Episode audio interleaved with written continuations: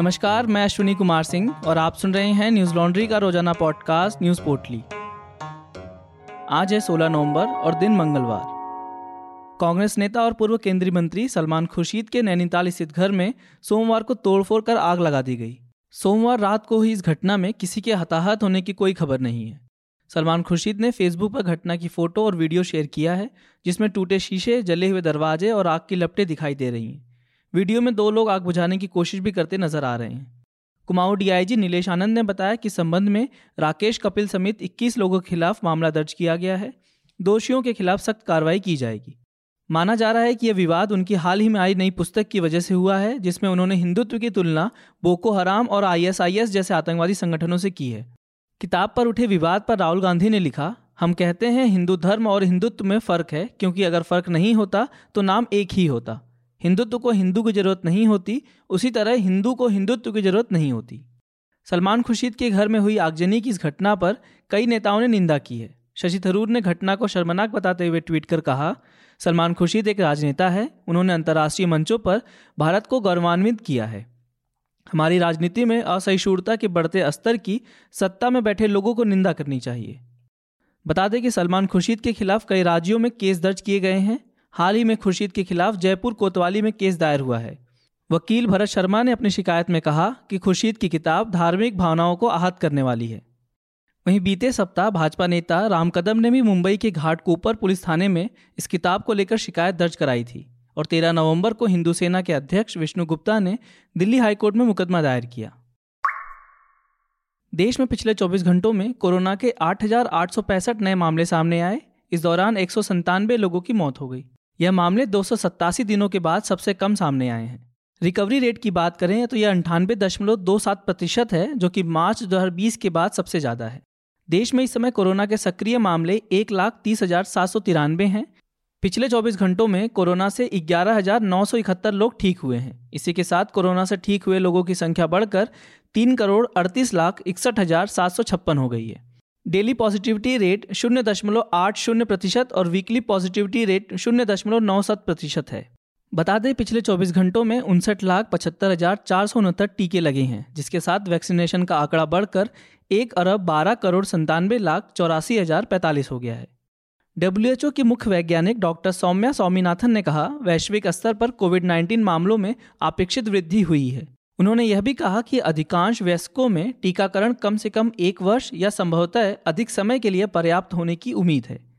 राजधानी दिल्ली में कोरोना के साथ साथ अब डेंगू ने भी अपना कहर बरपाना शुरू कर दिया है। सोमवार को जारी की गई एक रिपोर्ट के अनुसार राष्ट्रीय राजधानी दिल्ली में डेंगू के मामले बढ़कर 5,270 से अधिक हो गए हैं जो साल 2015 के बाद से दिल्ली में वैक्टर जनित बीमारी के सबसे अधिक मामले हैं। वेक्टर जनित बीमारियों की रिपोर्ट के मुताबिक इस साल 13 नवंबर तक डेंगू के कुल 5,277 मामले दर्ज किए गए जिनमें से 2,570 नए मामले दिल्ली में पिछले एक सप्ताह में दर्ज किए गए हैं। हालाँकि अभी तक कोई मौत की सूचना नहीं मिली है। एचडब्ल्यू की पत्रकार समृद्धि सुकनिया और स्वर्णा झा को कोर्ट ने जमानत दे दी है। कोर्ट ने कहा कथित अपराध गंभीर है लेकिन उन्हें हिरासत में रखना व्यक्तिगत स्वतंत्रता की अत्यधिक कटौती है। कोर्ट ने कहा, आरोपी व्यक्ति को पुलिस हिरासत में रखना आवश्यक नहीं है, क्योंकि यह व्यक्तिगत स्वतंत्रता का अत्यधिक उल्लंघन है। इस बीच त्रिपुरा के सूचना मंत्री सुशांत चौधरी ने एक प्रेस कॉन्फ्रेंस के दौरान कहा, दोनों महिला पत्रकार लोगों को सरकार के खिलाफ भड़काकर एक अन्य राजनीतिक दल की ओर से मुस्लिम समुदाय को एकजुट करने की कोशिश कर रही थी। उन्होंने आगे कहा, हम सभी ने देखा कि अमरावती में क्या हुआ। अल्पसंख्यक समुदाय को सड़क पर निकलने के लिए इस प्रकार के पत्रकारों ने उकसाया है। बता दें कि दोनों पत्रकारों को सोमवार को जमानत मिल गई। त्रिपुरा पुलिस द्वारा राज्य में एक मस्जिद में तोड़फोड़ की रिपोर्टिंग के बाद सांप्रदायिक द्वेष फैलाने के आरोप में उनके खिलाफ मामला दर्ज कर रविवार को असम में हिरासत में ले लिया गया था। एक बयान में त्रिपुरा पुलिस ने कहा, इस मामले में समृद्धि सुकनिया का एक ट्वीट शामिल है, जिसमें उन्होंने एक घर में आधे जले हुए प्रार्थना कक्ष का दौरा किया और कुरान को जलाने का दावा किया था। पुलिस के मुताबिक सुकनिया का वो पोस्ट सही नहीं था, इस पोस्ट ने समुदायों के बीच घृणा की भावना को बढ़ावा दिया। पुलिस के मुताबिक वहाँ पर कोई दस्तावेज़ नहीं जलाया गया, इसलिए पत्रकारों को पूछताछ के लिए अगरतला आने के लिए कहा गया था। बता दें कि त्रिपुरा पुलिस ने सोमवार सुबह दोनों पत्रकारों को गिरफ़्तार किया था, जिसके बाद उन्हें स्थानीय कोर्ट में पेश किया गया, जहाँ से उन्हें जमानत मिल गई। उत्तरी त्रिपुरा में हुई इस हिंसा में पुलिस ने अब तक सौ से ज़्यादा लोगों के खिलाफ यूएपीए के तहत केस दर्ज किया है। वहीं बीएचपी के लोगों के खिलाफ हिंसा को लेकर केस दर्ज किया गया है। बीजेवाईएम के जिस नेता के खिलाफ हिंसा को भड़काने का आरोप है, वह भी फरार है। Newslaundry reporter Ayush Tiwari इस समय त्रिपुरा से रिपोर्ट कर रहे हैं।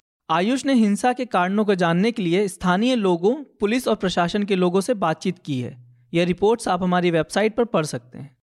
न्यूज़ लॉन्ड्री ने बीजेवाईएम नेता रानू दास से भी बातचीत की, जिस पर हिंसा को भड़काने का आरोप है। हम यह रिपोर्ट्स इसलिए कर पाते हैं क्योंकि हमारे साथ सब्सक्राइबर का सपोर्ट है। हम ऐसे ही और भी ग्राउंड रिपोर्ट्स करते रहें, इसके लिए न्यूज़ लॉन्ड्री को सब्सक्राइब करें और गर्व से कहें, मेरे खर्च पे आज़ाद हैं खबरें। प्रधानमंत्री नरेंद्र मोदी ने मंगलवार को पूर्वांचल एक्सप्रेसवे का उद्घाटन किया। 340 किलोमीटर लंबे इस एक्सप्रेसवे से गाजीपुर से लखनऊ की दूरी महज साढ़े तीन घंटे में पूरी की जा सकेगी। उद्घाटन समारोह में वायुसेना का 45 मिनट का एयर शो भी हुआ, जिसमें जगुआर, सुखोई और मिराज जैसे लड़ाकू विमानों ने एक्सप्रेसवे पर बनी एयर स्ट्रिप से उड़ान भरी। पूर्वांचल एक्सप्रेसवे को इस तरह से विकसित किया गया कि कोई भी लड़ाकू विमान यहाँ उतर और उड़ान भर सकेगा। इस कार्यक्रम से पहले उत्तर प्रदेश के पूर्व मुख्यमंत्री अखिलेश यादव ने बीजेपी पर उनके काम का श्रेय लेने का आरोप लगाया है। अखिलेश यादव ने ट्विटर पर तंज कसते हुए लिखा, फीता आया लखनऊ से और नई दिल्ली से कैंची आई। सपा के काम का श्रेय लेने की होड़ मची है। उधर यूपी के सीएम योगी आदित्यनाथ ने कहा, प्रोजेक्ट की आधारशिला वर्ष 2018 में पीएम मोदी ने रखी थी, ना कि 2016 में, जैसा कि अखिलेश दावा कर रहे हैं।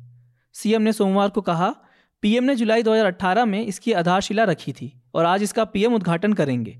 यह डबल इंजन सरकार के काम करने का प्रमुख उदाहरण है। बता दें कि इस कार्यक्रम में लोगों को ले जाने और ले आने के लिए सरकारी पैसों पर बसों का इंतज़ाम किया गया है। इन बसों का भुगतान एक्सप्रेसवे का निर्माण करने वाली संस्थान यूपीडा करेगी। यह रिपोर्ट आप हमारी वेबसाइट पर पढ़ सकते हैं, जिसका शीर्षक है, सरकारी पैसों से पीएम मोदी की रैली में भीड़ जुटाने की तैयारी। अमेरिकी रोग नियंत्रण एवं रोकथाम केंद्र सीडीसी ने भारत की यात्रा करने वाले अमेरिकियों के लिए लेवल वन कोविड 19 नोटिस जारी किया है, जिसमें कहा गया कि अगर पूरी तरह से वैक्सीनेटेड अमेरिकी भारत की यात्रा करते हैं तो संक्रमण और गंभीर लक्षणों का जोखिम कम हो सकता है।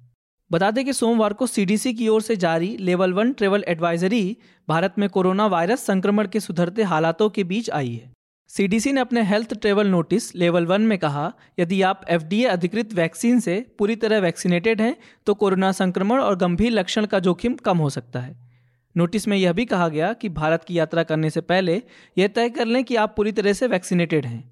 यात्रियों को मास्क पहनने और दूसरों से छः फीट दूरी बनाए रखने भारत में कोरोना प्रोटोकॉल का पालन करने के लिए कहा गया है। बता दें कि अगस्त में अमेरिका ने भारत के लिए अपनी ट्रेवल एडवाइजरी में ढील देते हुए इसे लेवल दो तक कम कर दिया था। इस साल की शुरुआत में अमेरिका ने भारत को लेवल चार में रखते हुए अपने नागरिकों को भारत की यात्रा नहीं करने की सलाह दी थी। यात्रा संबंधी नोटिस पाकिस्तान के लिए भी जारी किया गया है। हालाँकि अमेरिकी विदेश मंत्रालय ने भारत और पाकिस्तान के लिए दूसरे और तीसरे स्तर का यात्रा परामर्श जारी किया था। इस परामर्श में नागरिकों से आतंकवाद और सांप्रदायिक हिंसा के कारण पाकिस्तान की यात्रा पर पुनर्विचार करने का आग्रह किया गया है। वहीं भारत जाने वाले यात्रियों को अपराध और आतंकवाद के कारण अधिक सावधानी बरतनी चाहिए। आज बस इतना ही। आपका दिन शुभ हो। नमस्कार।